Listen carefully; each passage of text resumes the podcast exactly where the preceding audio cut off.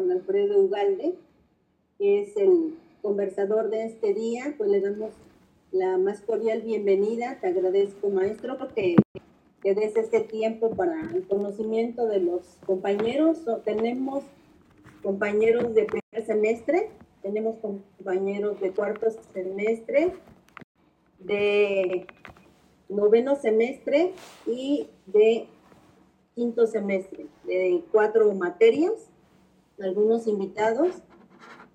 Y me da mucho gusto, pues casi son 100 compañeros aquí tratando de que conozcan un poco más sobre los avances tan importantes tecnológicos aplicados al derecho y a la academia. Entonces te dejamos. ¿Ya, ya estás grabando? ya empieza a grabar. Con la voz. Muchísimas gracias por aceptar.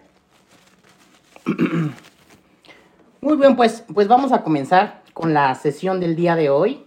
Eh, antes que nada, muchas gracias a la doctora eh, Reina Isabel por permitirme impartir la sesión del día de hoy. El día de hoy eh, vamos a, a, platicar sobre la inteligencia artificial y la docencia, ¿ok? Ahora, la estructura de la sesión, vamos, voy a empezar explicando algunos conceptos básicos para entender qué es la inteligencia artificial. Vamos a analizar los riesgos, las limitaciones y algunos beneficios de la IA. En, adelante llamaré a la inteligencia artificial como IA eh, en la docencia. Y también vamos a revisar la importancia de la creatividad en la educación. Y eh, les voy a compartir ocho recursos de la IA que nos van a ayudar en la docencia. Ahora, la duración de la sesión está programada para eh, una duración aproximada de 90 minutos y el objetivo de esta sesión es problematizar y reflexionar sobre los nuevos retos que presenta el uso de la inteligencia artificial en la academia y, por supuesto, en la docencia a nivel superior. Esta eh, sesión está dirigida principalmente a profesores y también a estudiantes de nivel eh, licenciatura, por supuesto, y también a estudiantes que en un futuro pretendan dar clases, ¿no? Entonces, esto también nos va a servir a, nosotros como alumnos, o a ustedes como alumnos de, la licenciatura, a hacer, a, exigir en primera mejores profesores y también a estar actualizados, a que estos profesores estén en constante actualización. Y si nosotros como alumnos somos, eh, estamos actualizados o si nosotros como alumnos somos unos mejores alumnos, pues por consiguiente nosotros vamos a poder exigir mejores profesores. Entonces, ¿Por qué es importante como docentes y estudiantes eh, eh, de derecho abordar estos temas de la, eh, de la inteligencia artificial? Entonces, bueno, por supuesto, tres puntos importantes. En primera, evidentemente, el impacto legal que está teniendo la IA en México y alrededor de todo el mundo. La IA está transformando rápidamente diversos aspectos del sistema legal y por supuesto del sistema académico. La inteligencia artificial es una rama multidisciplinaria. Entonces, nosotros podemos analizar a la inteligencia artificial desde el punto de vista de la medicina, desde el punto de vista del derecho, desde el punto de vista de la filosofía, desde el punto de vista de la sociología, desde el punto de vista de la informática, etc. Nosotros en esta sesión nos vamos a enfocar en, el análisis en la academia. Entonces, otro punto clave de por qué es importante revisar este tema es que este tema aborda temas importantes sobre ética y responsabilidad. La inteligencia artificial plantea una serie de desafíos éticos y académicos, como por ejemplo la privacidad de datos, la discriminación algorítmica, eh, algunas responsabilidades que podemos eh, tener los abogados para contribuir a garantizar el desarrollo y la implementación de la inteligencia artificial para que se establezca de una manera ética. Punto número tres, evidentemente, eh, es eh, la inteligencia artificial es una herramienta auxiliar, es una herramienta emergente. Entonces, el conocimiento sobre IA se está convirtiendo en una habilidad fundamental para los docentes, para los abogados y por supuesto también para los estudiantes de derecho. Entonces, comprender cómo funciona la IA, sus, sus aplicaciones académicas, permitirá a nosotros como estudiantes y también como profesores adquirir estas habilidades necesarias para adaptarnos a este constante evolución del derecho y evolución del conocimiento en general. Entonces, eh, vamos a comenzar ahora sí. ¿Qué, ¿Qué es la inteligencia artificial?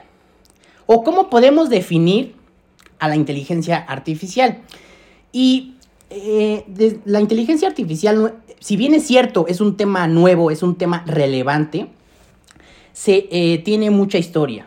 En esta ocasión solamente voy a, a, mencionar eh, una breve, breve, breve repaso por la historia, nada más para ubicarnos en el, tiempo, pero quiero mencionarles que esto de la inteligencia artificial, de la inteligencia artificial, perdón, se viene examinando, se viene estudiando más o menos de por ahí de 1950. Entonces, eh, Alan Turing podemos eh, considerar a, esta persona llamada Alan Turing como el progenitor de la inteligencia artificial.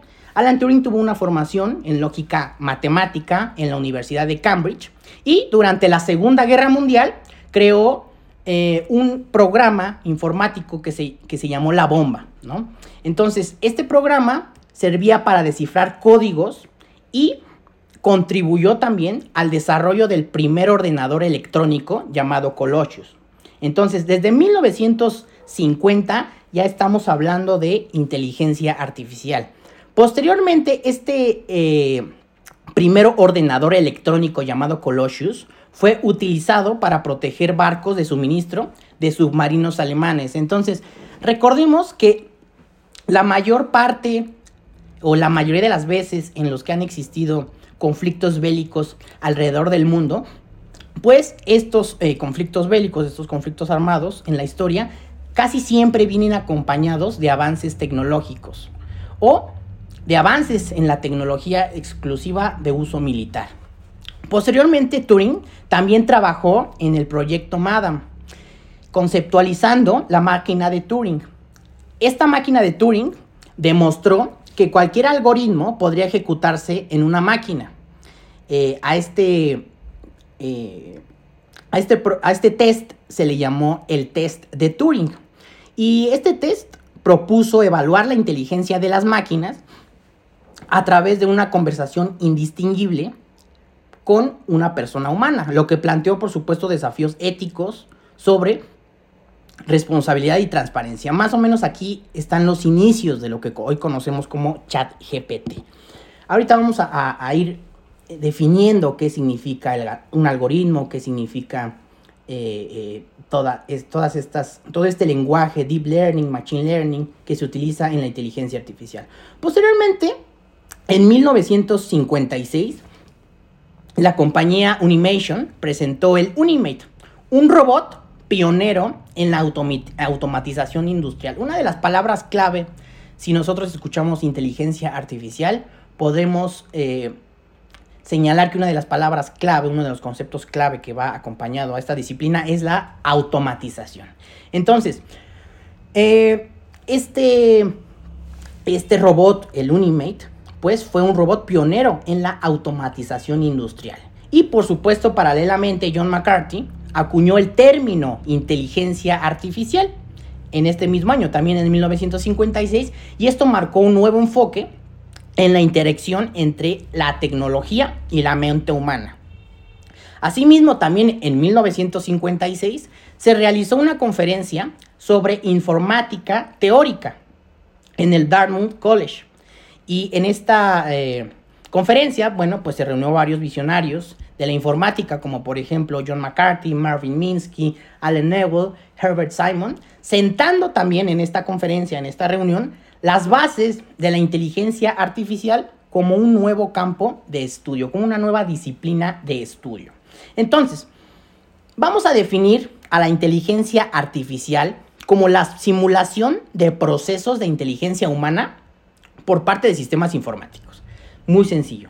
Entonces, estos sistemas están diseñados para realizar tareas que normalmente requieren de inteligencia humana, como por ejemplo el aprendizaje, el razonamiento, la resolución de problemas, la percepción, el reconocimiento de voz, por supuesto el procesamiento del lenguaje natural y la toma de decisiones. Entonces, la inteligencia artificial busca crear programas y máquinas capaces de imitar funciones cognitivas para automatizar procesos, realizar análisis de datos y realizar tareas de manera autónoma.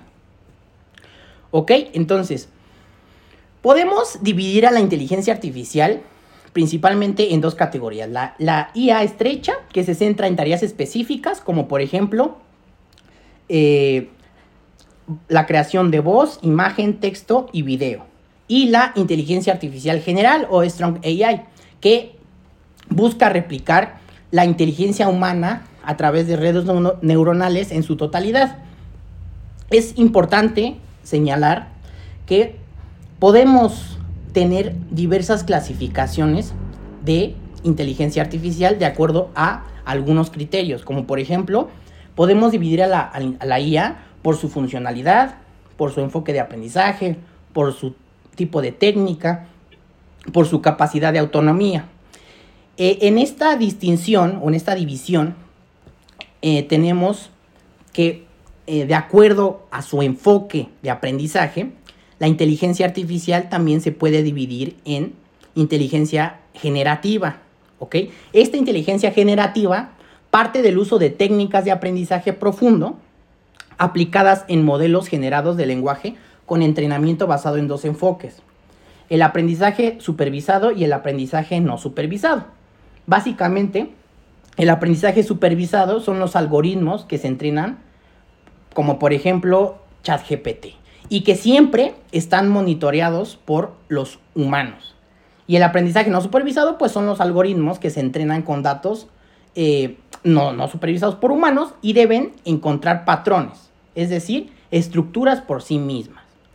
Y esta parte del aprendizaje no supervisado utiliza grandes cantidades de datos el aprendizaje supervisado utiliza, si bien es cierto, utiliza grandes cantidades de datos, no tan, está limitado, ¿ok?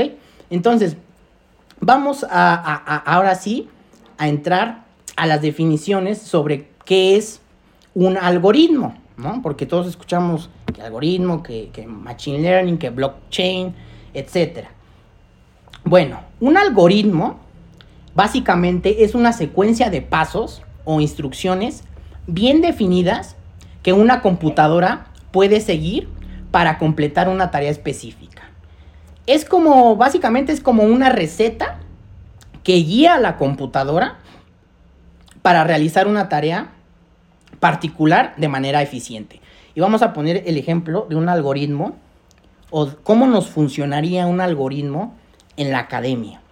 Vamos a pensar en un sistema de recomendación de contenido educativo, ¿no?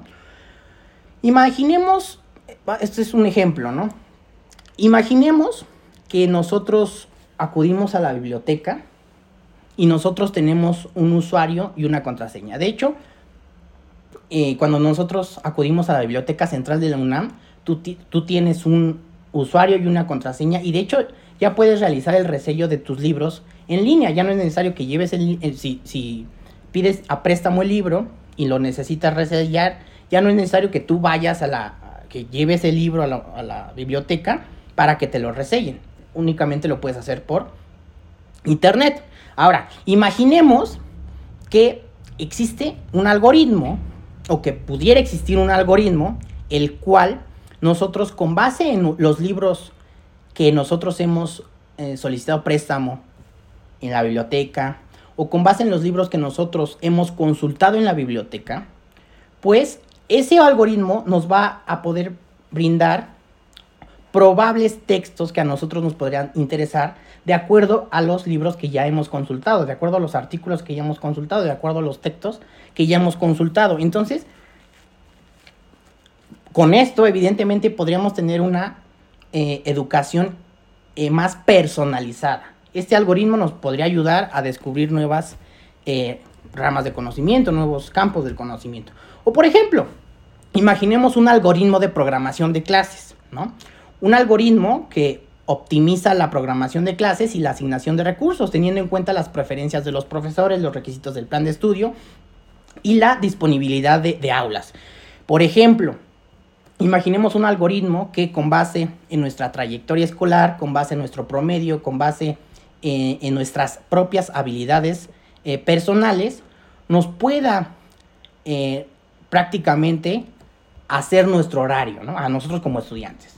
Si bien es cierto, nosotros podemos ir eligiendo nuestros profesores actualmente en la licenciatura de acuerdo a nuestro promedio, pues imaginemos que ya nosotros no, nos tengamos que estar metiendo al sistema como alumnos o estar, ah, que ya no, eh, ya no alcancé a tal profesor, que yo quería con este profesor, pero mi, mi, horario no se acomoda. Imaginemos un tipo de algoritmo de programación de clases en donde el propio, el propio desempeño del alumno le favorezca para su creación de un horario, ¿no? De acuerdo a sus habilidades, de acuerdo a su promedio, pues este algoritmo eh, realice o haga esta programación del horario de clases, ¿no? Ahora bien, ¿qué es el blockchain? Básicamente el blockchain es una tecnología de registro distribuido que registra y verifica transacciones de manera segura y transparente. Funciona básicamente como un libro de contabilidad digital que guarda registros de transacciones en bloques enlazados y asegurados mediante la criptografía. Y esto que garantiza pues la, integridad y la inmutabilidad de los datos.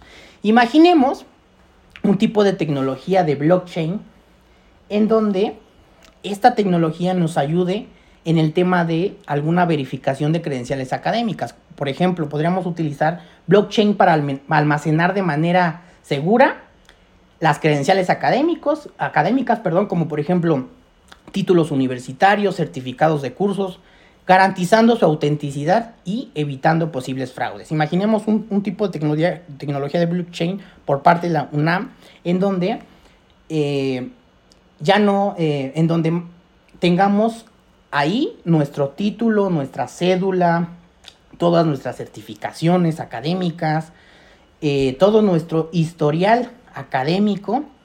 Básicamente, imaginemos como una cuenta de Facebook, una cuenta de Instagram, una cuenta de Twitter, en donde tú tienes tu, propia cuenta de Gmail, en donde hasta podemos eh, consultar el historial de nuestro navegador, ¿no? Entonces, o imaginemos también una tecnología de blockchain en la academia, la cual nos pueda ayudar al registro de investigación y también en temas de propiedad intelectual, como por ejemplo nos podría ayudar a mantener un registro transparente y seguro de, eh, eh, por ejemplo, algunos textos que nosotros escribamos. De hecho, ya existe el tesis UNAM, ¿no? Ahí nosotros podemos consultar las tesis que existen eh, o que se han realizado en la UNAM. Nosotros podemos, también tenemos la VIDI UNAM, por supuesto, ¿no? Pero imaginemos este tipo de tecnología, la que ya podemos tener, Internet, el Web 2.0, pero más eficiente, ¿no?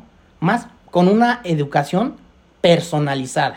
O por ejemplo, un, tipo de tecnología, imaginemos una tecnología blockchain, implementarla en la academia para una votación electrónica para decisiones académicas, como por ejemplo em, eh, utilizar blockchain para realizar votaciones electrónicas seguras y transparentes en temas académicos, académicos, perdón, como por ejemplo las elecciones estudiantiles o decisiones sobre las políticas institucionales.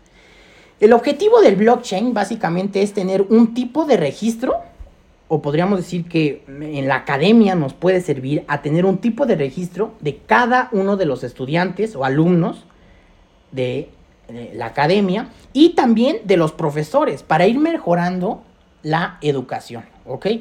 Entre más datos nosotros tengamos de cómo nuestros alumnos se comportan en el aula o se comportan en la academia en general y cómo los profesores se comportan en general, entre más datos nosotros tengamos, más fácil va a poder, eh, vamos a poder eficientar el proceso de enseñanza-aprendizaje.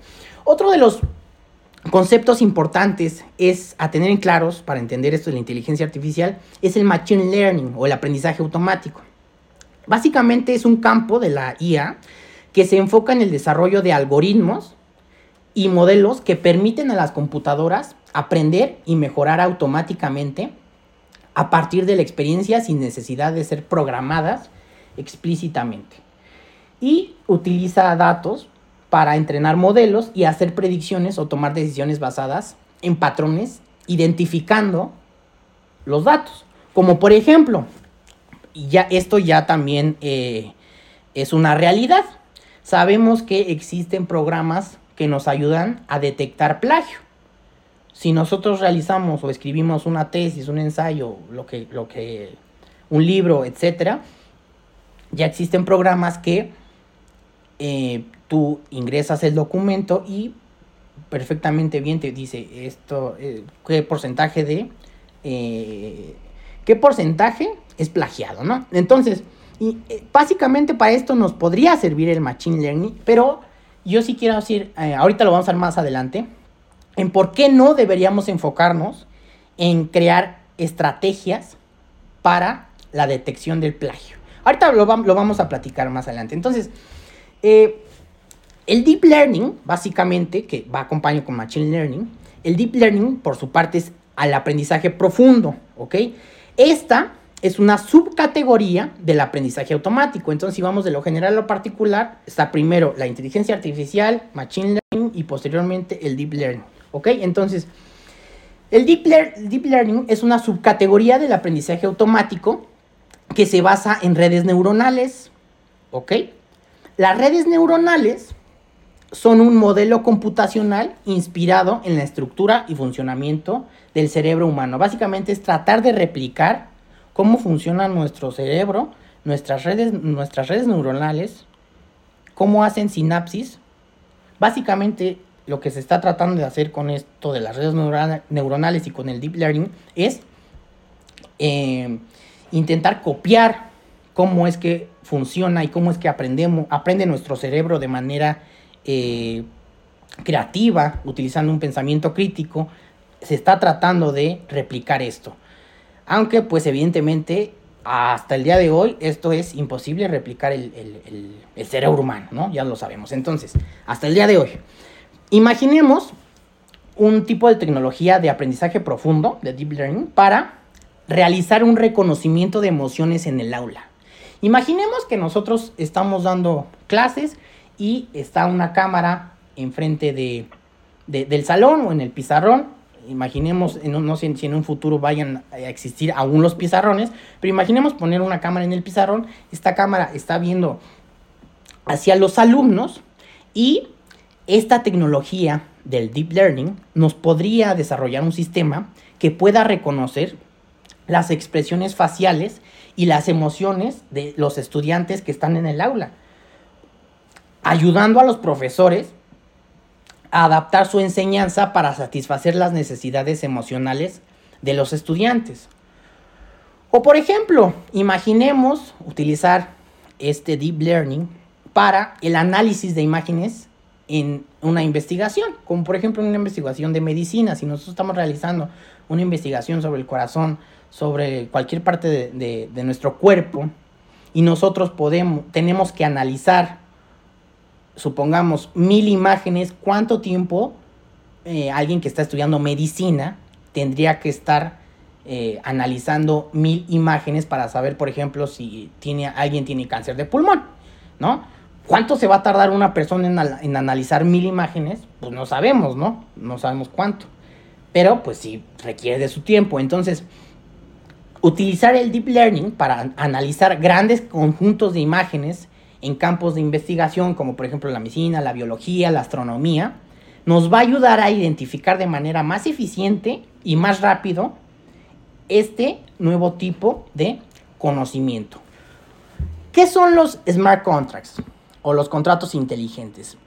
En esta ocasión no, vamos a ahondar, eh, eh, ya lo mencioné, esta sesión no vamos a analizar la inteligencia artificial desde el punto de vista del derecho, sino más bien vamos a analizar la IA desde el punto de vista académico, pero sí quisiera poner algunos ejemplos sobre cómo los smart contracts pudieran eh, eh, aplicarse en la academia, ¿no? Y básicamente los contratos inteligentes son programas informáticos autoejecutables que se ejecutan obviamente de manera automática cuando se cumplen ciertas condiciones predefinidas, ¿no?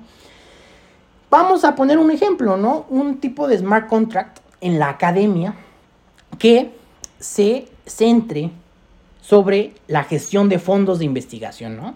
utilizar contratos inteligentes para administrar, para, para administrar y distribuir fondos de, investigación, ¿no? De manera automática, asegurando la transparencia y la trazabilidad en, el uso de los recursos, ¿no? Entonces, o imaginemos, ¿no? Un, cierto tipo de, convenio estudiantil, de contrato dentro de la academia, en donde eh, se realicen acuerdos de tutoría estudiantil, ¿no? Utilizar un tipo de contrato inteligente, imaginemos, para establecer acuerdos de tutoría entre profesores, eh, acuerdos de tutoría entre eh, profesor, estudiantes, tutor, estudiante, especificando las expectativas, las responsabilidades y las compensaciones de ambas partes de manera automática y transparente. Solamente es por mencionar algunos ejemplos. Entonces, ahora sí vamos a pasar al análisis, ¿no? A, verificar los beneficios, riesgos y limitaciones de la IA en la docencia. Y como ya lo mencioné, eh, la IA es una herramienta que nos va a ayudar a mejorar nuestras habilidades docentes, ¿ok? No la tenemos que ver como el enemigo, porque eh, he escuchado de muchos profesores decir, están en contra del uso de la inteligencia artificial, ¿no? Es como decir, a ver, ¿quién, quién va a ganar, ¿no? ¿Yo, profesor? O la, o la, inteligencia artificial. En mi clase no se usa chat GPT. En mi clase, no, no, no, eso de estar este, dando, eso de estar con sus computadoras, no. Sabemos que aún existen profesores así. Entonces, yo los invito a que no veamos a la IA como un enemigo. Nosotros como profesores, nosotros como estudiantes, menos como estudiantes, ¿no? Ahorita lo vamos a ver más a detalle, pero sino más bien los profesores estamos obligados a adaptarnos a las nuevas tecnologías, ¿no? Los profesores de derecho en, primera instancia debemos estar actualizados en derecho y en segunda instancia debemos de estar actualizados en temas tecnológicos, ¿sí? Ahora, no se trata solo de aprender a manejar las nuevas herramientas tecnológicas en la profesión jurídica, sino de dotarlas de sentido social y comprender sus verdaderos alcances y limitaciones, ¿ok? Ahora, aquí voy a hacer una, pregunta, ¿no? Para quien me, quiera contestar, me puede, me puede eh, interrumpir. ¿Qué es lo primero que tenemos que hacer cuando damos clase? ¿no? ¿O qué es una de las primeras cosas que tenemos que hacer los docentes cuando entramos o cuando vamos a dar clase? además de, evidentemente, tener bien claros lo, eh, el, el entorno, las, las, condiciones de tiempo, modo, lugar y forma, ¿no? Evidentemente ya sabemos que debemos de ver que el plan de estudios, todo el toda la currícula, eh, eh, el temario, por supuesto. Pero además de esto, ¿qué es lo primero que tenemos que hacer cuando damos clase? A Conocer a los alumnos o una evaluación diagnóstica. Perfecto, muy bien. ¿Sí, alguien más? Conocer los estilos de aprendizaje de los alumnos en general. Perfecto, sí. Sí, pues exactamente, ¿no? Lo que nos, una de las primeras cosas que nosotros como profesores o docentes tenemos que, hacer es identificar las necesidades educativas de nuestros alumnos, ¿no? Entonces, cada docente debe cuestionarse si alguna de las tareas de gestión, enseñanza, aprendizaje o evaluación que realiza pueden mejorarse incorporando el uso de la IA, ¿ok? Y por supuesto, ¿esto qué implica? Pues esto implica familiarizarnos con conceptos. Por eso revisamos primero los conceptos básicos de IA para poder entender los riesgos y las limitaciones. Entonces, quiero hacerles una recomendación para eh, que ustedes eh, eh, tomen este curso. Es un curso de la UNAM sobre los aspectos básicos del uso de la IA generativa en la docencia. Ustedes lo pueden tomar en la plataforma Coursera, está totalmente gratis. Así se llama el curso. Aspectos básicos del uso de IA generativa en la docencia. Entonces, vamos a continuar. Algunos de los riesgos académicos en el uso de la IA son los siguientes, ¿no? Limitaciones en la confiabilidad y precisión de la información, La información disponible puede no ser completamente confiable o precisa debido a diversos factores como la desactualización, la manipulación intencional o los errores involuntarios. Esto puede dificultar la toma de decisiones informadas y precisas por parte de los alumnos. Entonces, una recomendación que yo les puedo hacer a los alumnos de la licenciatura es no creer todo lo que les dice ChatGPT, porque hay algo que se llaman alucinaciones informáticas. Estas alucinaciones informáticas hacen alusión a que ChatGPT, si no sabe algo, lo inventa. Partimos de que ChatGPT, este tipo de eh, inteligencia artificial generativa de texto, parte de que tiene una base de datos. Tiene una base de datos limitada. ¿no? Ahora ChatGPT 4 se supone que está eh, conectada a Internet, pero aún así, pues está limitado. Entonces, si nosotros creemos ciegamente en lo que dice ChatGPT, pues vamos a estar en un error. ¿Qué, ¿Cómo es o cómo debería de utilizarse ChatGPT? Bueno, vamos a consultar fuentes formales, fuentes fiables, ¿no? Fuentes confiables, como por ejemplo, ¿qué fuentes? Pues los libros, ¿no?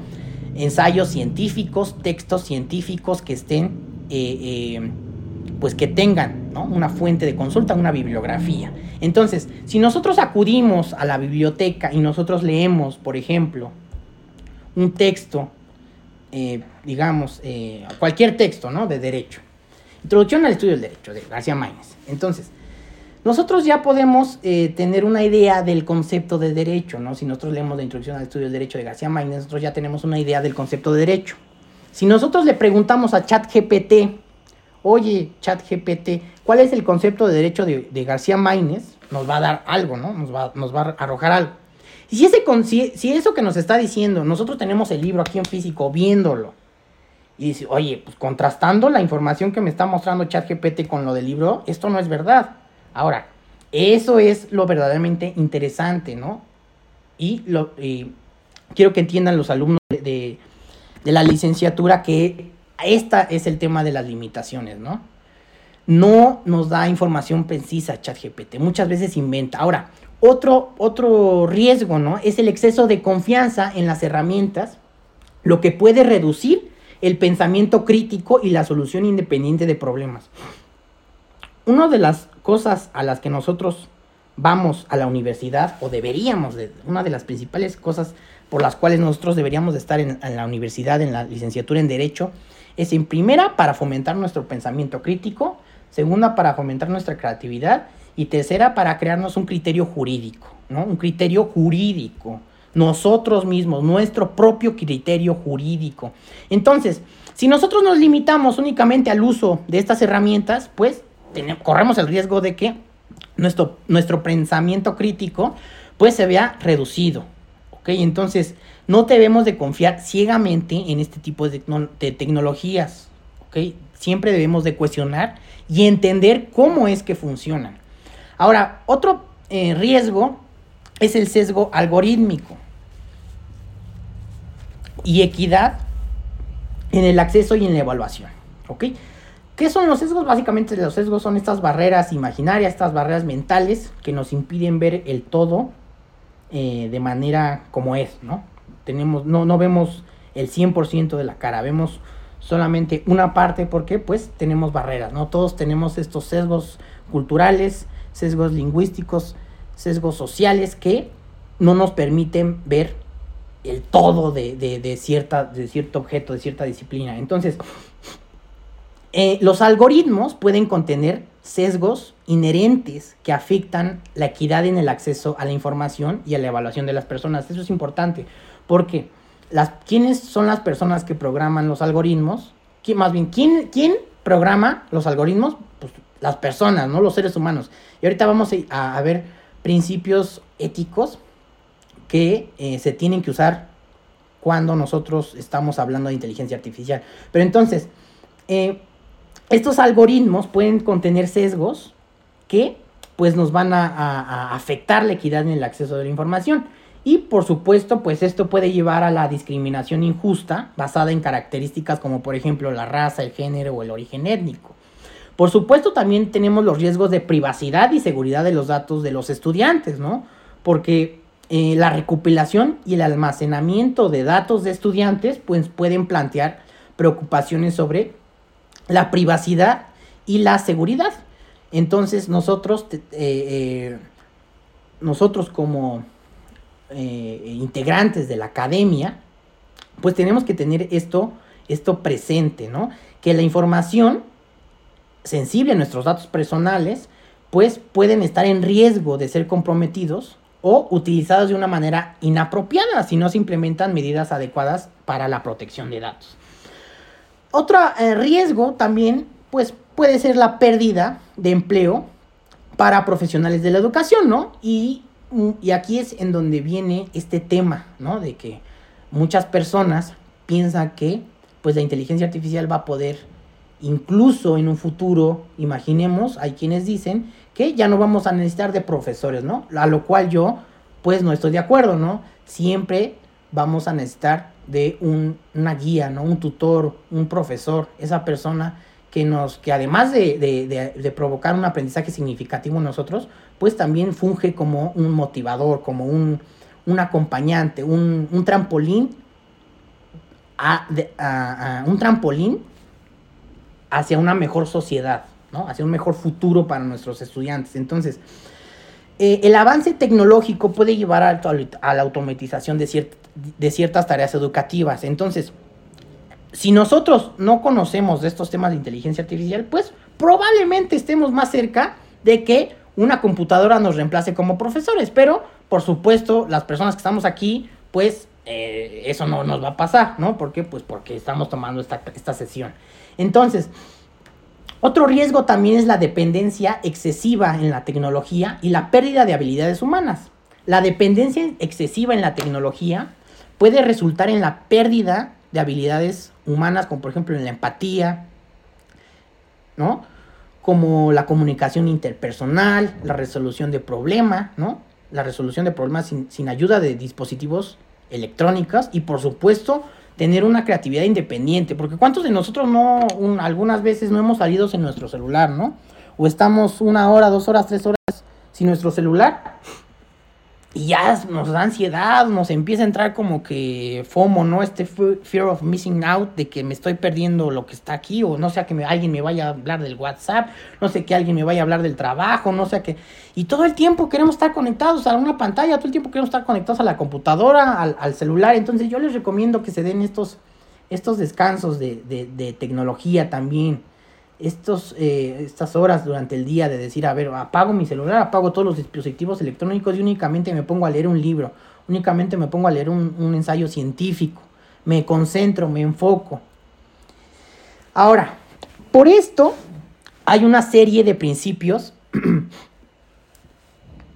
eh, perdón, otros de los, de los riesgos es por supuesto el costo energético en el medio ambiente, y eh, los errores factuales y alucinaciones que ya les, les comentaba, ¿no?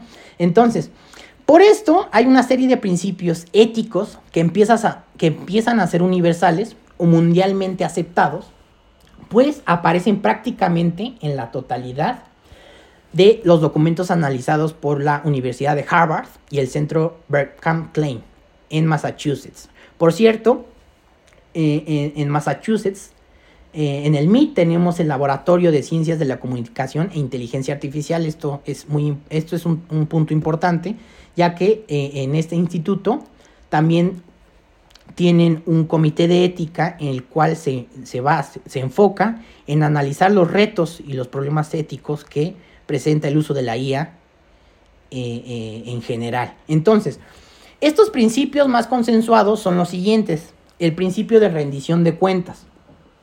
Este principio se refiere a la responsabilidad de aquellos que diseñan, desarrollan y utilizan sistemas de inteligencia artificial.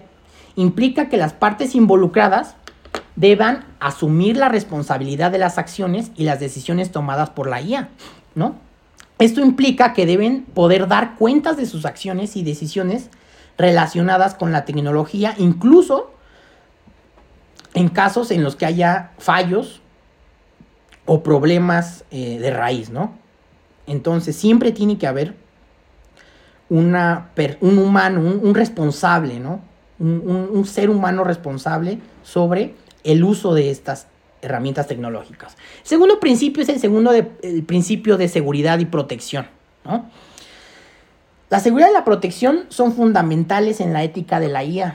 Este principio implica que los sistemas deben diseñarse y utilizarse de manera que no representen una amenaza para la seguridad de las personas o la sociedad en general.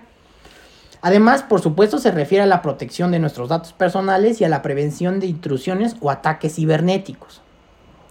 El principio de transparencia y explicabilidad básicamente implica que los sistemas de IA deben ser comprensibles y sus operaciones deben ser claras para los usuarios y las partes afectadas. La explicabilidad se relaciona con la capacidad de los sistemas de IA para proporcionar justificaciones claras y comprensibles para sus decisiones y acciones. Esto es especialmente importante en situaciones en las que la IA toma decisiones que afectan a algunos individuos.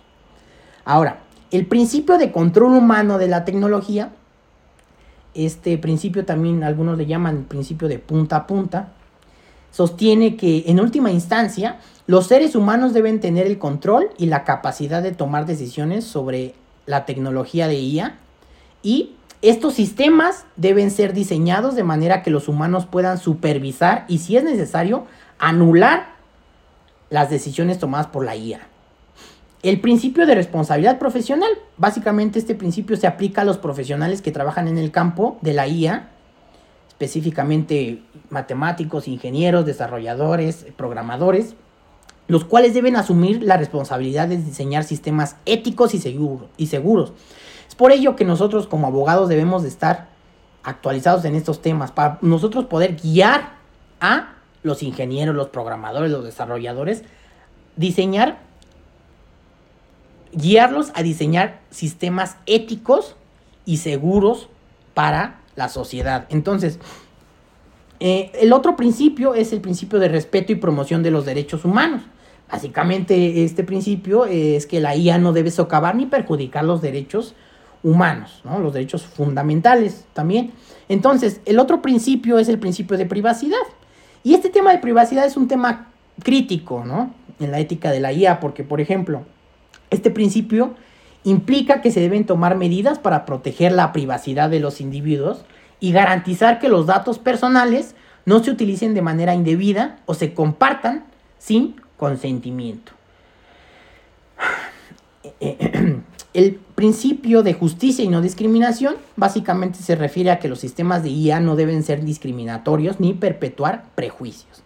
Deben ser justos en su tratamiento a todas las personas sin importar su origen eh, étnico, de género, su, raza u otras características.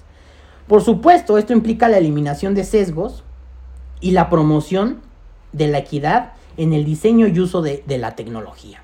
Ahora vamos a pasar el punto sobre la creatividad y la educación, ¿no? Porque es fundamental que un buen docente promueva en la academia prácticas responsables y éticas en el manejo de la información asegurando que los datos se utilicen de manera constructiva para el logro de un aprendizaje significativo. También que exista un cambio de conducta en los estudiantes y con esto generar un mayor conocimiento en nuestros alumnos, ¿no? Entonces, eh, eh, para ustedes, ¿qué es ser un buen docente? A ver, les pregunto. Y también para los estudiantes, ¿no? Para los estudiantes, a ver, ¿qué, quién es un, quién, qué es un buen docente, ¿no? O qué hacen sus buenos profesores. Yo creo que primeramente saben transmitir su conocimiento de manera eficiente. Perfecto, muchas gracias. ¿Alguien más? ¿Qué hace? Buenas tardes. Buenas tardes. Eh, un buen docente es el que procura que sus alumnos se interesen sean creativos y analicen la información que se les da, que no le crean a uno todo lo que les dice, sino uno darles el inicio para que ellos tengan el afán de investigar y de ir más allá de lo que uno les da. Yo creo que uno como maestro lo que debe procurar en el alumno es que vaya hacia el rumbo del autoaprendizaje y esto solo se logra despertando en ellos el interés, la creatividad desde la confianza en sus conocimientos y en sus propias habilidades.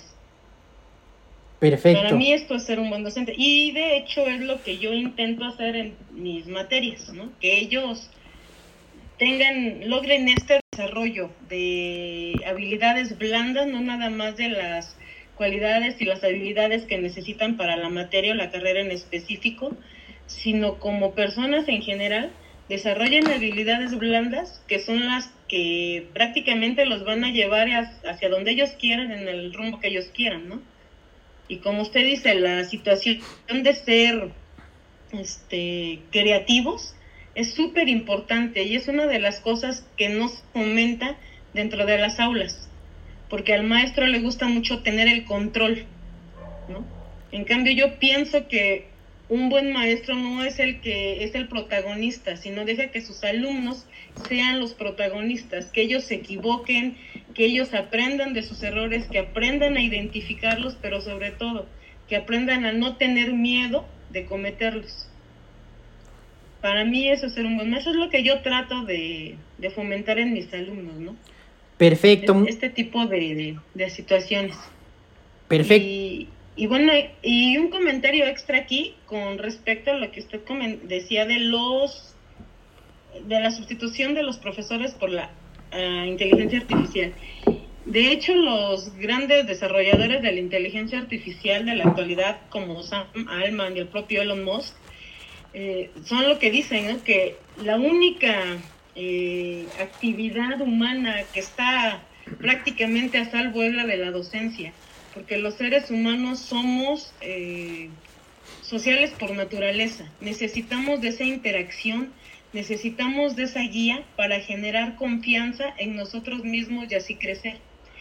Y ellos es, prácticamente es lo que dicen, ¿no? que la inteligencia artificial nunca va a sustituir a un docente. Eso no podrá ser, o sea, así como no puedes sustituir a tus padres, no puedes sustituir a un docente, que es una forma este, más estructurada de lo que podría ser un guía o un padre, ¿no? Simplemente en el ámbito académico. Pero dice que es una de las, bueno, ellos coinciden en que son de las actividades que no van a desaparecer. Los maestros que tiendan a, pues no perder esos trabajos, sino a irse apartando, son los que se queden al margen de utilizar estas herramientas. Pues igual como pasó con la llegada de la internet, ¿no? Con la llegada de la calculadora en vez de las reglas de cálculo. Tienes que irte modificando, tienes que irte actualizando conforme te lo va exigiendo las nuevas tecnologías. Y no nada más las nuevas tecnologías, sino los nuevos alumnos, porque ellos ya vienen en otra, en otra dimensión. Entonces, hay que intentar que ellos no se vuelvan usuarios de las tecnologías, pero sobre todo unos usuarios este, ignorantes, porque creen lo que está, no son capaces de distinguir, ¿no? Y como usted decía, la inteligencia artificial toma la información de donde la, de donde la encuentra, ya sea de una novela de ficción, de una película, de cualquier lugar donde ella encuentra la información que se lo solicita, de ahí lo baja. Perfecto. muchas gracias. sí. Muchas gracias por, tu participa por, por, su participación. Sí, si bien es cierto, las dos participaciones eh, tienen la razón. También eh, debemos de analizar que, eh, como ya mencionaba hace unos momentos, la IA generativa en específico, la IA generativa de texto en específico, ChatGPT, ha puesto en el, en el escenario nuevas formas de deshonestidad académica, en las que es posible, ya lo sabemos, presentar textos generados por estos sistemas como si fueran de autoría propia o utilizarlos de manera inapropiada para la realización de tareas y exámenes. Y si bien existen investigaciones centradas en etiquetar el contenido generado de manera artificial, la evidencia actual documenta eh, pues que prácticamente que los detectores de contenido generados por IA no son confiables en escenarios prácticos. Entonces, no se recomienda usar los detectores de inteligencia artificial porque no llegan a ser confiables al 100%. Entonces, las estrategias para enfrentar estos retos deben centrarse en mantener un código ético sobre el manejo de la plataforma en las actividades educativas y enfatizar la responsabilidad compartida que, nos, que, que tienen los usuarios y por supuesto nosotros los profesores tenemos la obligación de diseñar actividades educativas que requieran atributos humanos como la creatividad, el pensamiento crítico analítico y la colaboración, el trabajo en equipo. No centrarnos en los detectores de IA, ¿no? Porque eso nos, nos estamos centrando no en la raíz, sino en lo que está en la superficie, ¿no? Sino debemos de, lo vuelvo a repetir, nos debemos de centrar en diseñar actividades educativas que requieran de creatividad, pensamiento crítico, analítico y el trabajo en equipo. Aquí es en donde está el verdadero reto para los docentes, ¿no? Ya me lo acaban de decir, ¿no? Lo que para ustedes significa ser un buen docente, ¿no? Pero también tendríamos que preguntarnos nosotros como docentes.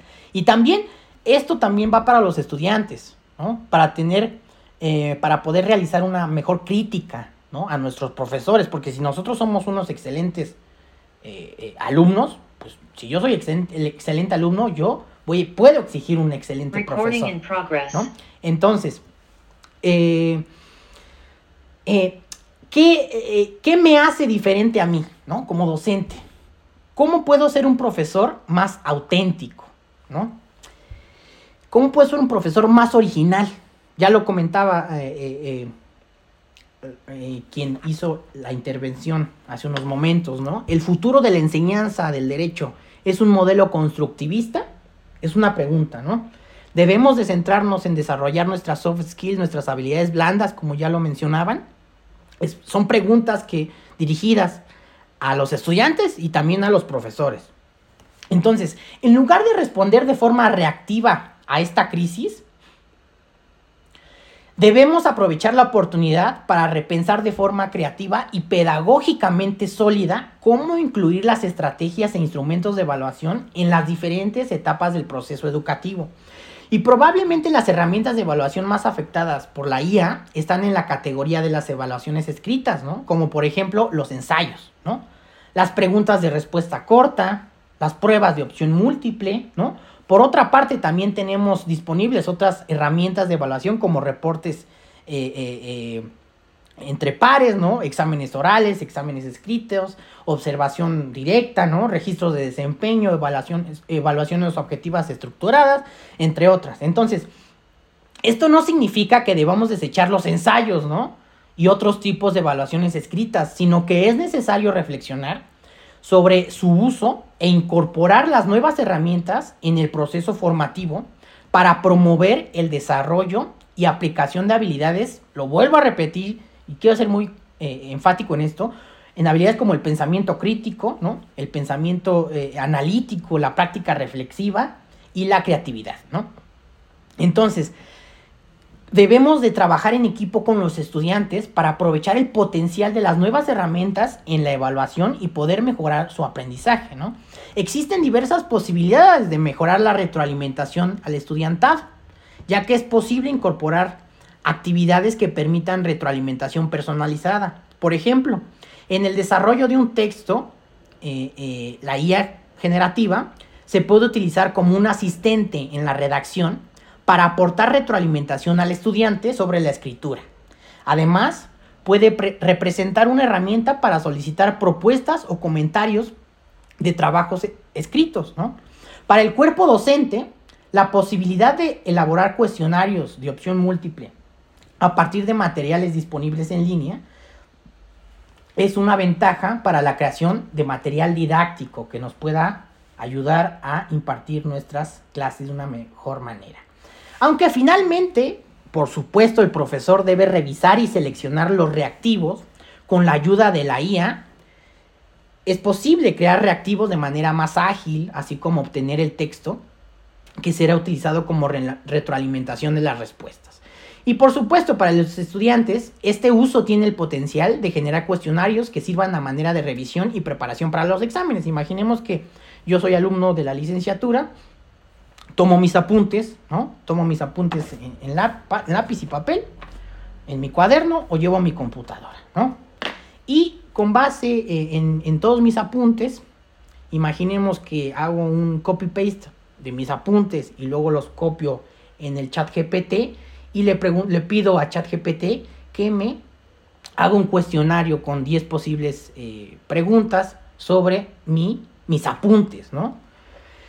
Es un- son unos ejemplos. O por ejemplo, las rúbricas son uno de los instrumentos de evaluación más utilizados en el mundo académico, que pueden utilizarse con intención formativa o sumativa en múltiples contextos y su desarrollo pues requiere esfuerzo y la IA puede ayudar a elaborarlas con mayor eficacia y eficiencia.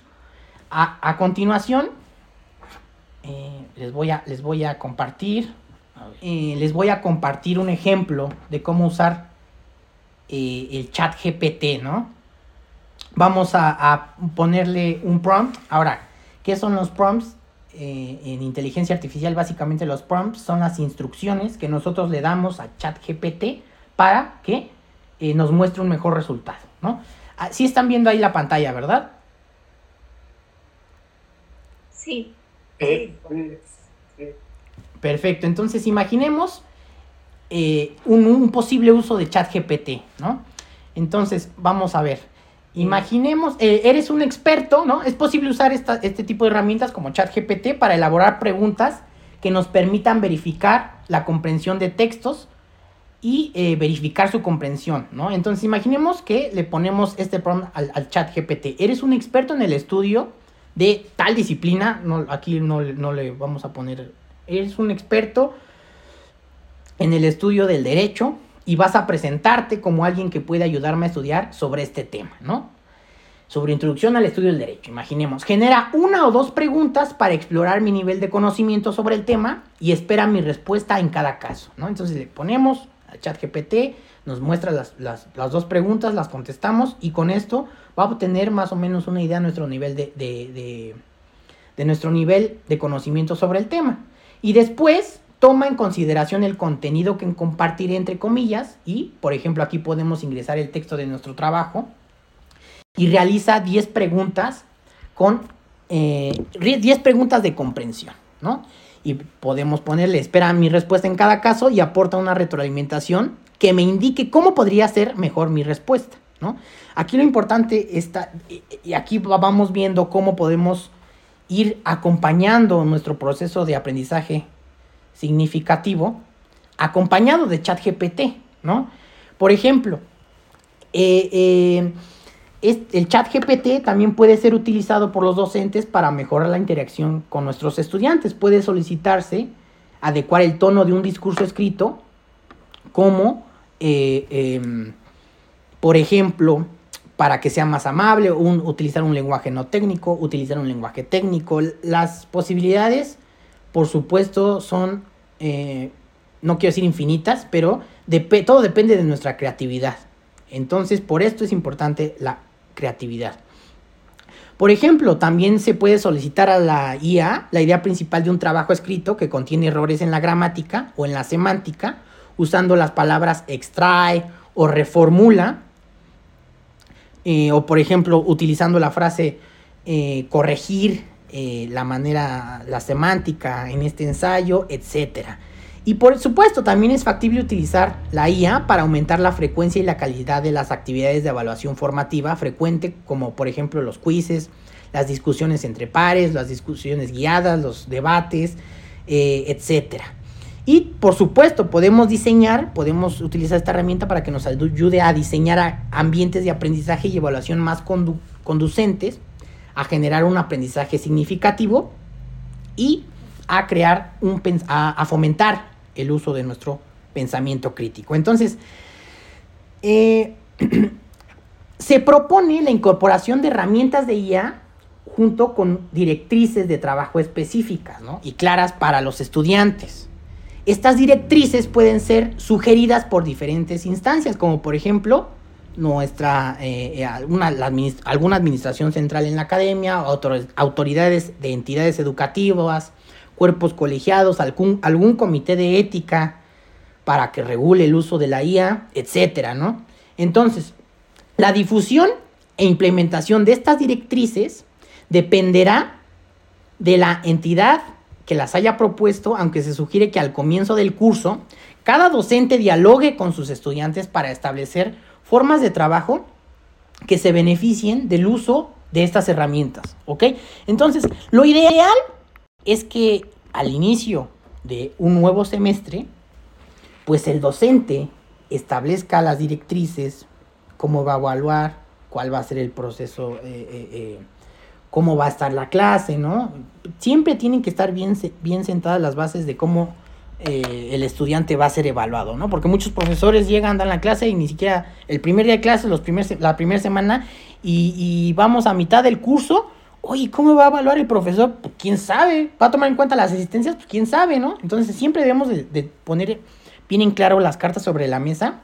Y por supuesto, al inicio del semestre decir, cada docente, por supuesto, será libre de eh, establecer los límites sobre el uso de la IA en su clase. Y además se recomienda abrir espacios también, por supuesto, de diálogo abierto con los estudiantes para incorporar sus ideas en el proceso y aclarar cualquier prejuicio o malentendido sobre el tema de la IA. Por ejemplo, se puede especificar cómo se puede utilizar ChatGPT para redactar ensayos y cómo no se debería usar. Así como su apoyo en tareas, exámenes, trabajos en equipo, entre otras actividades. También se debe establecer la necesidad de registrar cómo se utilizó la herramienta y qué decisiones se tomaron respecto al contenido creado por estas herramientas y enfatizar la responsabilidad final del usuario sobre eh, los trabajos académicos. Es importante que estas instrucciones sean concisas y precisas, pero también que puedan ejecutarse durante o después de cada curso según las necesidades expresas de, los estudiantes para facilitar su aprendizaje. Esto implica, por supuesto, mantener una comunicación constante con los alumnos sobre las experiencias y uso que los estudiantes tienen al interactuar con la IA. Y también aquí es una invitación para los alumnos acercarse a los profesores. Sé que muchas veces los profesores mantienen una línea, una línea de no comunicación, pero yo creo que debe existir un, un diálogo en el aula. Entonces, oye, si yo como alumno eh, quiero utilizar un tipo de inteligencia artificial, pues claro que me puedo acercar al profesor para eh, preguntarle o para llegar a un acuerdo sobre cómo podemos usar la IA. Pero muchas veces si el profesor no sabe de estos conceptos, si el profesor no sabe que existen riesgos, límites y beneficios, pues el profesor ¿qué va a hacer? Completamente rechazar. No, no, no, no, no. Aquí no se usa, no se usa tecnología. Aquí no se usa ChatGPT. Aquí eso no. Entonces, cada quien, ¿no? Por por eso existe la libre cátedra en la UNAM. Pero, pues, a las personas o a los profesores o a los alumnos que no quieran actualizarse en temas tecnológicos, pues eh, en 10 años o en 20 años, pues no sé si se lamenten, ¿no? Ahora sí, vamos a, pasar a... Eh, les voy a compartir siete recursos de inteligencia artificial que ustedes pueden utilizar en la docencia. Y aquí, si ustedes gustan, pueden tomarle captura eh, de pantalla. De captura de pantalla. El, el punto número uno es eh, 101 ideas creativas para el uso de IA en la educación. Eh, este documento fue elaborado eh, a través de crowdsourcing y esta colección captura el pensamiento colectivo de docentes de 19 países, el número uno, incluido, por supuesto, México, para usos y aplicaciones de IA en el aprendizaje.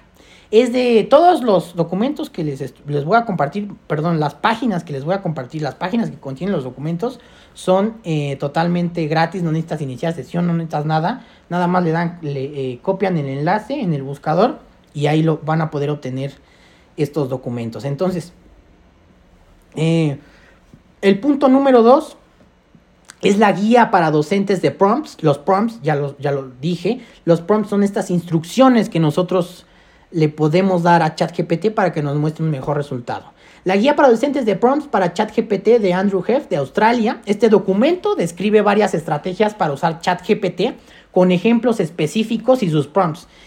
Posteriormente, podríamos tener una sesión eh, analizando prompts en ChatGPT o analizando los smart contracts o incluso una sesión sobre la historia de la inteligencia artificial. Si les interesa este tema, pues eh, por favor ustedes podrían solicitar este tipo de, temas. Entonces, eh, esta guía de prompts eh, nos puede ayudar para eh, usar estos ejemplos de alta calidad que, nos, que ayuden al estudiante a comprender mejor algunas cuestiones que se le estén dificultando durante el curso. Punto número tres son cinco enfoques con prompts para estudiantes de la Universidad de Pensilvania en Estados Unidos. Y estos autores son de los principales promotores del uso de IA generativa en educación con fundamentos pedagógicos.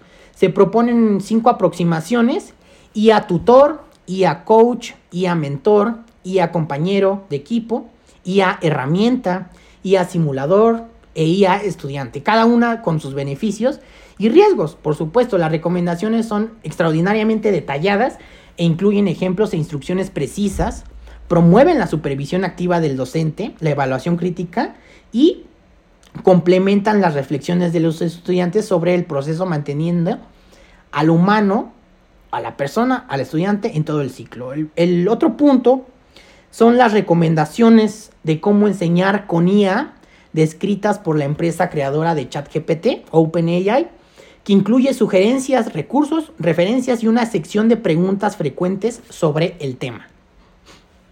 Otro, otro, otra página que les quiero recomendar son las recomendaciones del Departamento de Educación de los Estados Unidos sobre el uso de la IA en enseñanza y aprendizaje, con una amplia cantidad de sugerencias, estrategias y ejemplos para su uso en la enseñanza y el aprendizaje. Por supuesto, también tenemos los lineamientos para el uso de la inteligencia artificial de la Universidad Iberoamericana de la Ciudad de México, que incluye, entre otros temas, eh, incluye el papel de la IA en los procesos de enseñanza, aprendizaje y su evaluación. Y también tenemos el documento llamado Orientaciones y definiciones sobre el, uso de la IA generativa en los procesos académicos del sistema de universidad virtual de la Universidad de Guadalajara de México. Incluye una revisión del tema, recomendaciones para promover el aprendizaje y ayudar a la gestión también del aprendizaje. Ahora, eh, ya para finalizar, ¿cómo podemos ser mejor estudiantes con la ayuda de la IA? Y básicamente, los, profesores somos los responsables, ya lo decía también eh, eh, en, los comentarios que me hicieron hace unos momentos, los profesores somos los responsables de guiar a los alumnos en cómo usar la IA. Una de las mejores formas de enseñar es con el ejemplo, bien lo sabemos. Entonces, es por eso que debemos de comenzar a usar de manera eh, ética la IA para que nuestros alumnos también la usen de manera ética.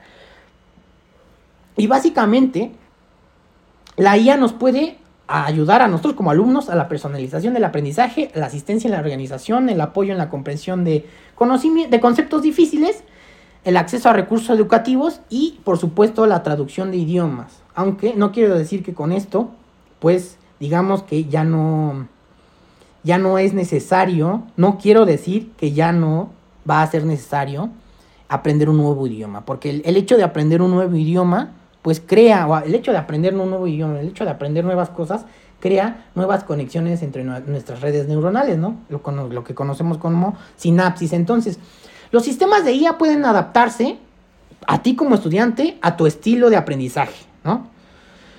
Entre mejor le des el prompt a ChatGPT, mejor. Entre más personalizado esté, eh, lo solicites, más personalizado te va a dar el resultado. Entonces, los sistemas de, por ejemplo, los sistemas de tutoría inteligente pueden ofrecerte ejercicios y explicaciones adaptadas a tu nivel de conocimiento y ritmo de aprendizaje. ¿Ok? También, por ejemplo, pueden recordarte las fechas límite de las tareas y los exámenes, así como sugerirte horarios de estudio basados en tus hábitos y preferencias. También te pueden analizar, te pueden ayudar a analizar tus errores eh, en ejercicios y ofrecerte retroalimentación específica para ayudarte a mejorar, porque muchas veces los profesores dejan trabajos, algún ensayo, alguna tesina, alguna tesis, algún trabajo de investigación y nunca existe una retroalimentación, ¿no? Como alumnos decimos, oye, bueno, sí, lo hice bien, lo hice mal, sacaste 8 o sacaste 10, lo que malamente aún no podemos quitar, ¿no? El tema de las calificaciones, el tema de los números en las calificaciones.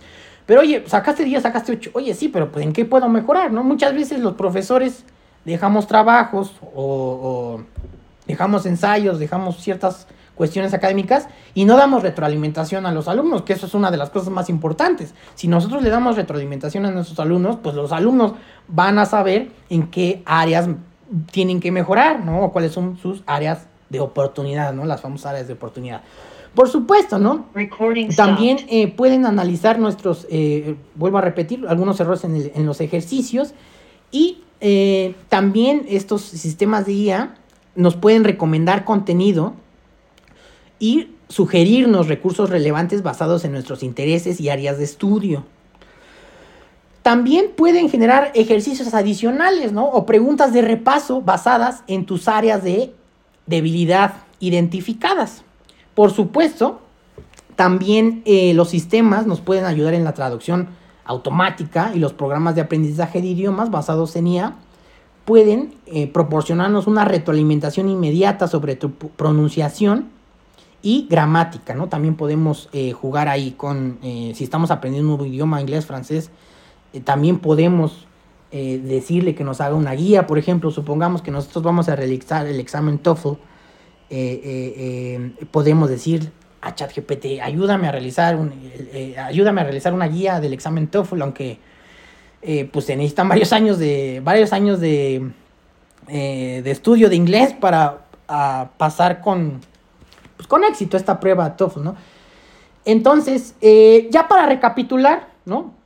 Para recapitular lo que vimos en la sesión del día de hoy, básicamente revisamos algunos conceptos básicos de la IA, revisamos algunos beneficios, riesgos y limitaciones de IA en la docencia, también revisamos la importancia de la creatividad en la educación, ¿no? el, fome- el fomentar el pensamiento crítico y el uso ético de la IA en la academia.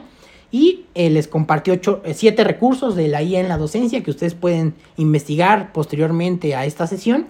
Y les compartí brevemente cómo podemos ser mejores estudiantes con la ayuda de la IA.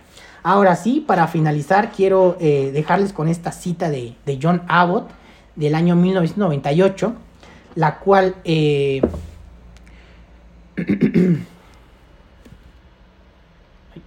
menciona, la vida es más que trabajo. Si damos a los jóvenes la idea de que solo necesitan habilidades de alto nivel para trabajar, nos equivocamos. Van a necesitar habilidades aún más elevadas para vivir y desarrollarse en la sociedad actual. Tenemos que entenderlo bien. No se trata de tecnología, sino de lo que significa ser humano. De qué tipo de futuro queremos para la especie humana. Ahora bien, a, continuación les muestro una lista de más de 20 libros sobre inteligencia artificial, los cuales ustedes pueden consultar. Lo, dejo ahí para que le tomen captura de pantalla. Son más de 20 libros, los cuales ustedes pueden consultar en la Biblioteca Central de la UNAM.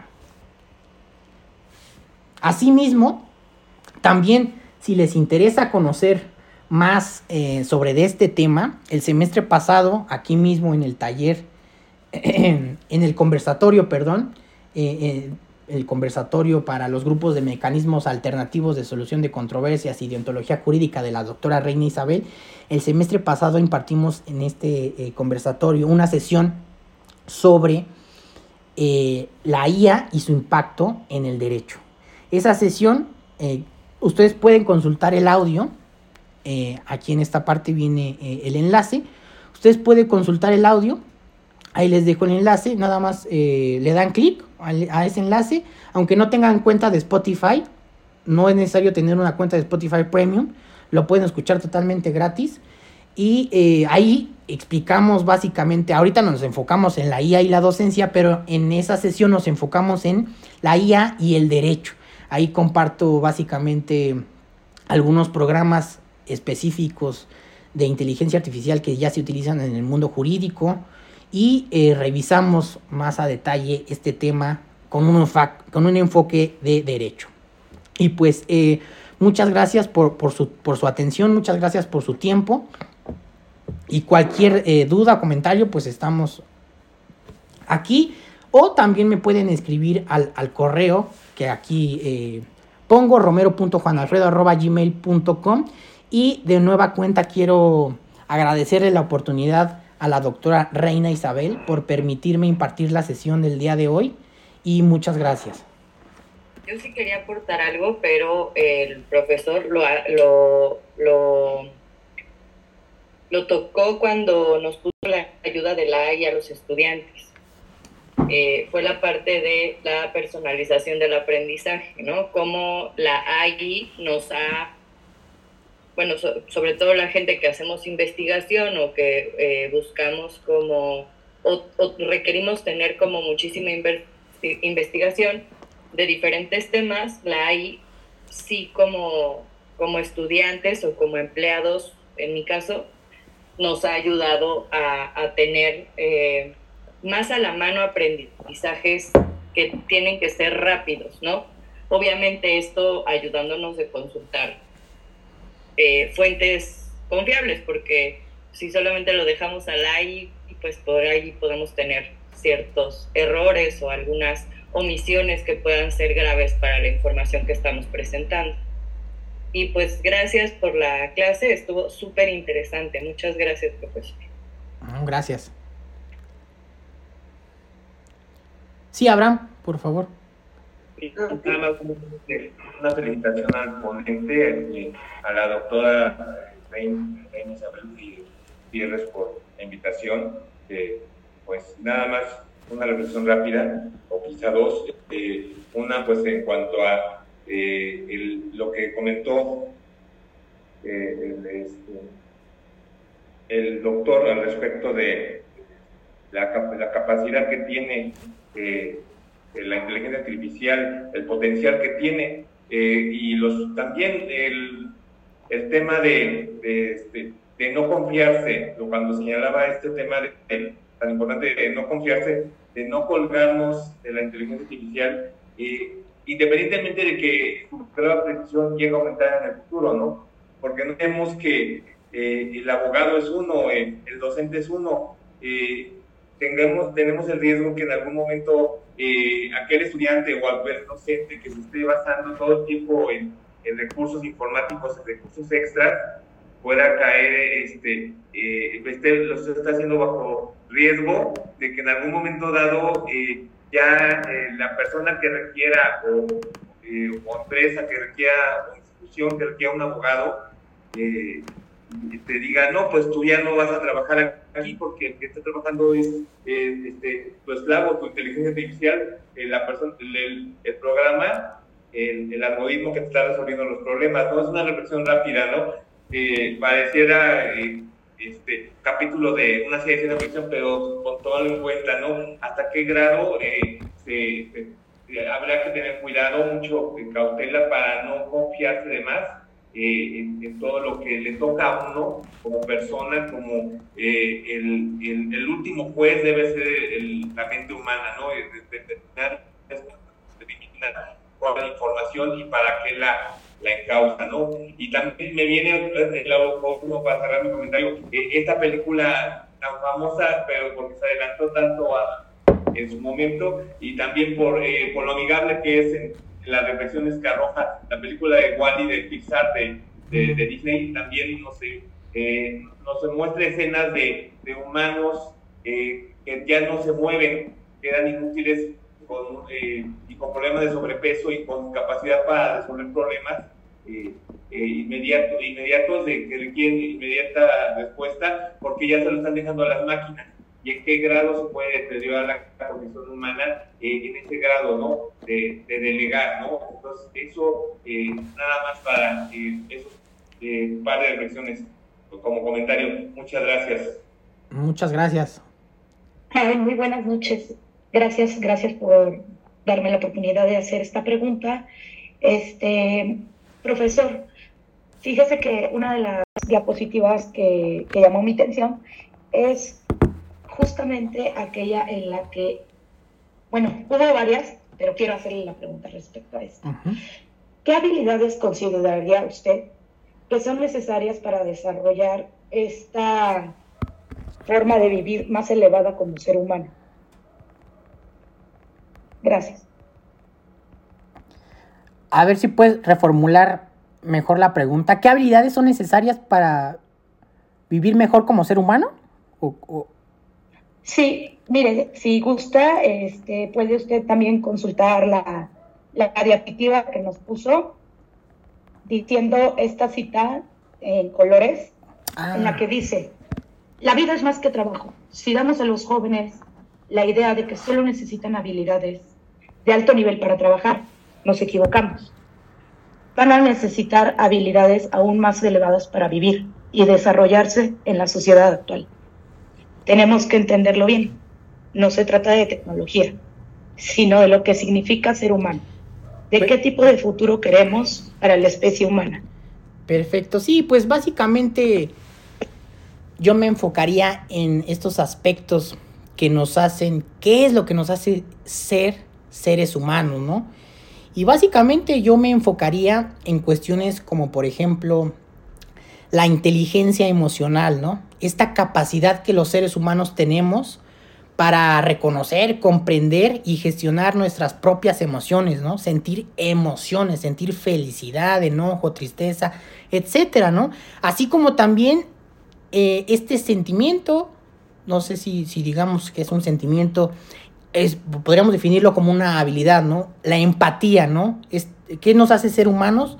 Ser empáticos, ¿no? Esta habilidad para ponernos en, el lugar de los demás, comprender sus perspectivas, perspectivas, perdón, y pues eh, tal vez mostrar compasión o mostrarnos diverso, eh, mostrarnos de una manera diferente ante cierta circunstancia que esté viviendo la otredad.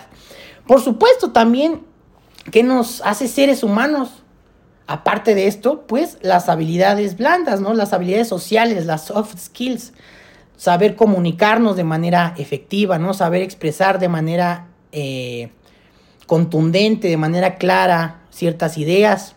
Por supuesto también que nos hace seres, eh, seres humanos, pues nuestro pensamiento crítico, nuestro pensamiento creativo, nuestra capacidad, nuestra habilidad para analizar de información de manera objetiva, de manera subjetiva, eh, también cuestionar si las ideas o lo que estamos viendo, lo que estamos leyendo, cuestionarlo de manera eh, de manera argumentativa, ¿no? Por ejemplo, otra, eh, ¿qué más nos hace ser humanos? Pues este, este tema de la adaptabilidad, ¿no? También podríamos decir que eh, los seres humanos, hasta lo, estamos viendo, ¿no? Nosotros somos seres humanos, somos profesores y ¿qué nos está, está ¿Qué nos, ¿Por qué estamos aquí hoy en esta sesión? Bueno, pues para adaptarnos a los cambios tecnológicos, ¿no? Esta adaptabilidad eh, conocerse, el autoconocimiento, yo creo que también es lo que nos hace seres humanos, ¿no? Conocernos a, nuestros, a nosotros mismos, eh, conocer nuestros, nuestros fortalezas, nuestras debilidades, nuestros valores, nuestras creencias, nuestros principios, eh, nuestra ética, nuestra moral. Yo diría que estas cuestiones son las que fundamentalmente nos, nos hacen humanos. No sé si contesté la pregunta. Ah, muchísimas gracias. Estaba viendo si estaba apagado mi micrófono. Y sí, claro que sí, contestó usted la pregunta, nos comentó todo lo que es, pues, esta inteligencia emocional, sentimientos, habilidades, empatías, cómo expresamos esto, con qué argumentos lo defendemos, qué tan adaptables somos a los cambios y conocernos a nosotros mismos para poderlo dar todo, ¿no? O sea, está a través de nuestras fortalezas hacia estos valores superiores, ¿no? ¿Cuáles son nuestros valores éticos? de verdad que muchas gracias por su respuesta. Sí, no, ¿de qué? A ver, sí, Eric, por favor. Muchas gracias. Primero, bueno, pues una, explicación, una eh, compartición muy interesante en torno a la inteligencia artificial y, bueno, esta posibilidad de utilizarla dentro de la docencia y dentro de la educación. Ah, hablaba en algún momento de, las, eh, de los riesgos que hay en esto de la utilización de la inteligencia artificial y, en general creo que de las herramientas tecnológicas. Y creo que ahí, eh, dentro de, de, estos riesgos, recuerdo, por ejemplo, el libro de Giovanni Sartori de la sociedad de, de Lomo Videns, la sociedad teledirigida, en donde eh, podemos caer precisamente en este eh, tobogán de dejarnos ir por eh, precisamente las herramientas tecnológicas sin generar ese pensamiento crítico, aquello que Iván Illich eh, eh, menciona como una, una educación social plasmada a partir precisamente de la vivencia cotidiana, ¿no? Entonces, eso, creo que sí, eso es parte de los riesgos y parte de lo que toca a, al docente y al, al estudiante pues discernir precisamente entre la utilización de las herramientas o hasta qué grado se pueden utilizar las herramientas y, tener esa, eh, ese juicio para eh, eh, llevarla a la, a la, praxis, ¿no? Y, por supuesto, dentro de las limitaciones, creo que a pesar de los avances tecnológicos, a pesar del avance de la inteligencia artificial, en estos momentos que es eh, eh, grande y que cada día avanza a pasos agigantados, pues también como, insisto, como formadores y como formados en, en, estas disciplinas de las ciencias sociales, también hay elementos que pues tenemos que, eh, que no pueden que todavía no están al alcance de la inteligencia artificial. Eh, en, el, en el ejercicio, por ejemplo, del derecho y de la historia, en este caso, eh, hay algo muy significativo que es, por ejemplo, la paleografía. Hoy no tenemos herramientas tecnológicas de inteligencia artificial que puedan resolver el tema de la paleografía y sin embargo necesitamos eh, paleógrafos todavía para poder acceder a, la información documental contenida en textos de hace 500 años reservados en el Archivo General de la Nación o en algún otro repositorio eh, histórico, ¿no? Entonces, es, es parte precisamente del ejercicio que tenemos como estudiantes y como formadores, como docentes, para eh, eh, todavía, digamos, pues no centrarnos tanto o no dejarnos llevar tanto hacia la inteligencia artificial en tanto tenga toda, en tanto tiene todavía estas eh, limitaciones, ¿no? Es, es parte de lo que yo eh, vislumbro, es parte de lo que yo veo en esta eh, interacción cotidiana de la inteligencia artificial y la praxis de las, de las ciencias sociales. Gracias. Perfecto, Eric. Muchas gracias por, por tu comentario. No sé si se me permite una pregunta más. Sí, sí, sí. Ay, muchas gracias. Este, bueno, eh, me, da un poco de pena encender siempre la cámara porque se ve uno muy raro desde el otro lado. Eh, fíjese que algo que también me llamó la atención fue la parte en la que usted comentaba acerca sobre el sesgo, sesgo cognitivo que podía estar en, las, en el algoritmo, ¿no? Al generarse este algoritmo.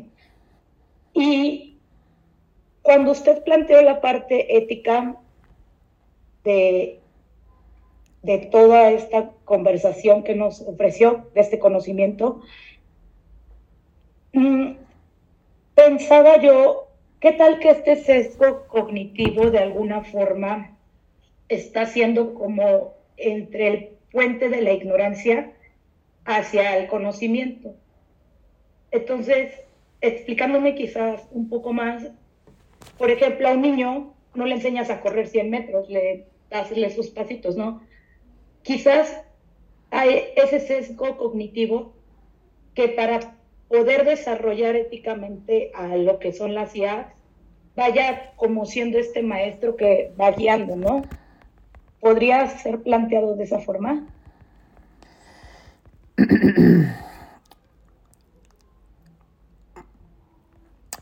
Mm, que aquí yo creo que son, son, son dos cosas distintas, no sé, a lo mejor lo expliqué mal, el término sesgo algorítmico, ¿no? O sesgo cognitivo eh, en el hecho de, de, ser esta barrera imaginaria, ¿no? Pero más bien yo aquí eh, estoy entendiendo su idea, más bien como, es decir, no puedes, no puedes aprender a correr si no sabes caminar, ¿no?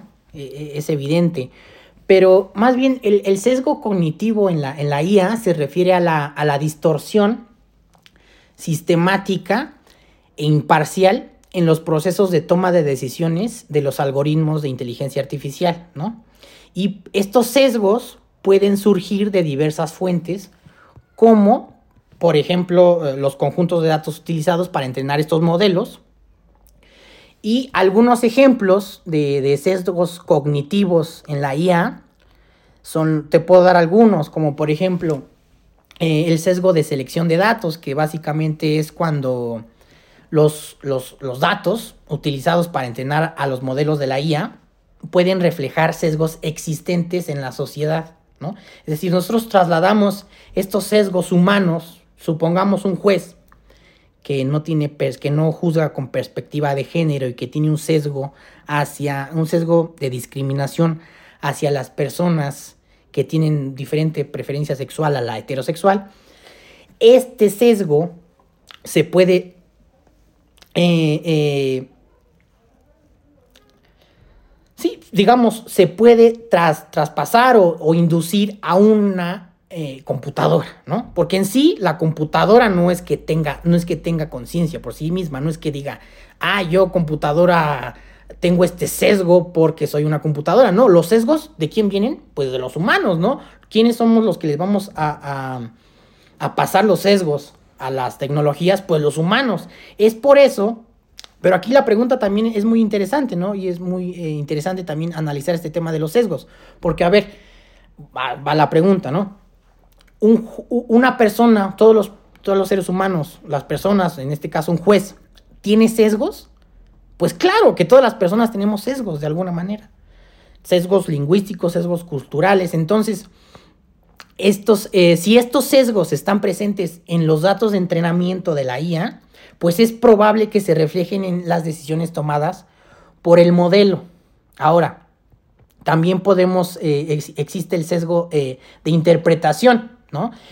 Y este sesgo de interpretación, bueno, pues las interpretaciones humanas de los resultados de los modelos de IA también pueden introducir, pues, estos sesgos. Por ejemplo, si un algoritmo de análisis de crédito recomienda rechazar una solicitud de préstamo para un individuo basándose en ciertas características demográficas, por ejemplo, específicamente si nosotros realizamos una solicitud de préstamo en una institución bancaria y la institución bancaria la solicitamos mediante, mediante internet, ¿no? Supongamos, y la institución bancaria detecta por a través eh, de la aplicación nuestro IP, es, nuestro IP es el número de, de nuestro modem, sabemos, eh, la, institución bancaria sabe, pues ahorita, actualmente, ¿no? Eh, si ustedes tienen algunas aplicaciones, eh, por ejemplo la de BBVA, te pide hacer un reconocimiento facial y saca tu ubicación de, en dónde estás realizando algún retiro, en dónde estás realizando alguna consulta, alguna transferencia, desde qué modem, desde, desde dónde está el dispositivo ubicado demográficamente. Entonces, eh, si imaginemos un supuesto en donde una persona que vive en una, en, un, supongamos, en, la, alguna sierra de Oaxaca y que solicita un préstamo y el propio algoritmo de la institución detecta que esta persona está solicitando un préstamo desde la sierra de Oaxaca y por eso eso es el factor determinante para que no le otorguen el crédito, pues ahí básicamente estamos ante un sesgo algorítmico de IA. Esos son por, mencionar algunos ejemplos. Entonces, en este tema de los sesgos algorítmicos, eh, eh, pues implica básicamente la recopilación eh, de un conjunto de datos, pero equilibrados y lo que se busca es diseñar algoritmos conscientes, que aquí va otra vez el reto, porque la inteligencia artificial aún no tiene conciencia. Este, la conciencia es un atributo específico de los seres humanos, pero podríamos decir que eh, eh, tendríamos que diseñar, o nosotros los abogados debemos de, guiar un diseño ético en donde, pues, los sesgos algorítmicos sean los menos, ¿no? Evidentemente no vamos a poder hacer una tecnología sin sesgo 100%. ¿Por qué? Porque los humanos no son, no, no, no somos robots. Exactamente, los humanos tenemos sesgos, ¿no? Entonces lo que se busca es que sean los menos, ¿no? Y que, y que a través de la serie de principios éticos que comentamos durante la sesión, pues se creen sistemas de IA que busquen, eh, eh, que busquen es, precisamente estos, eh, que sean guiados por estos principios, ¿no? El principio de rendición de cuentas, el principio de seguridad y protección, el principio de transparencia y explicabilidad, el principio de control humano de la tecnología, el principio de responsabilidad profesional, el principio de respeto y promoción de los derechos humanos, el principio de privacidad, el principio de justicia y no discriminación, entre otros.